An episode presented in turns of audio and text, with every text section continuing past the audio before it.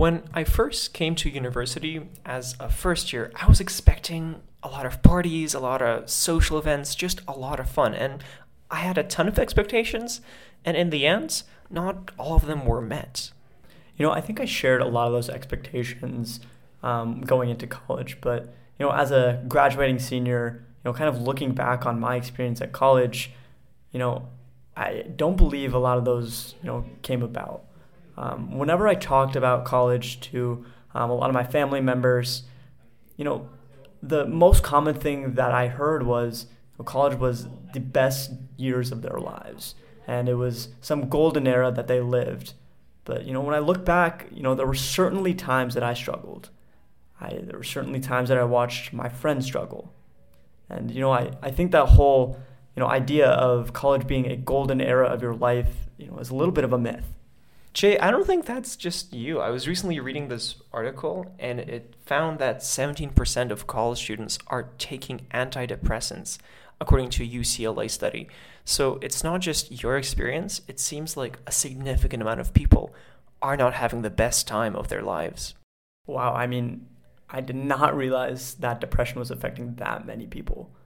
I think, you know, even just considering that statistic, it's incredibly important to understand how depression is seen and treated. Yeah, and I think the best way to start is to look at how depression has commonly been treated. Essentially, we're used to looking at depression within the field of medicine as a chemical imbalance in the brain. And in fact, there's this entire theory, the chemical imbalance theory. And the chemical is serotonin. Essentially, the idea is people with depression just don't have enough serotonin in their brain. Serotonin is a chemical that regulates mood and is commonly associated with happiness.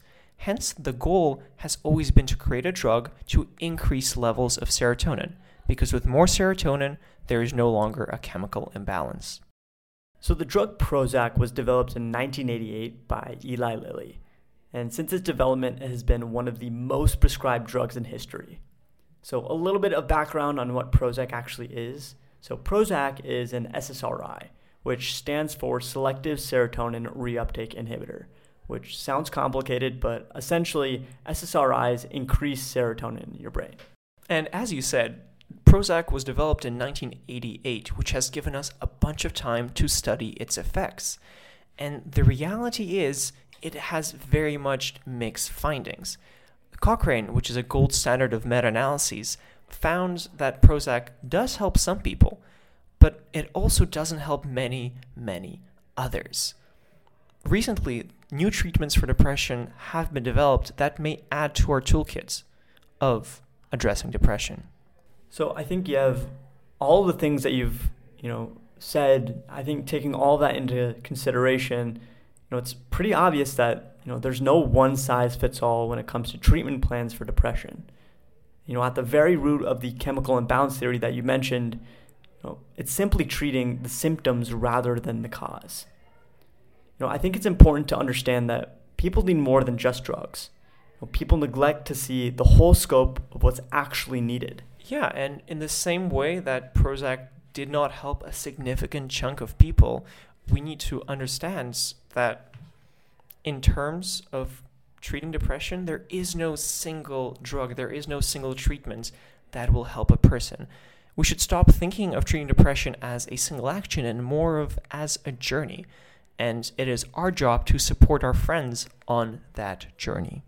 And as we come to a close, want to give a couple reminders to be patient with your peers, friends, and family members who may have depression. Again, it's a different journey for everyone. And also, to give a resource, Calm for Free is a free emotional support text line. Text TALK, T A L K, to 552020.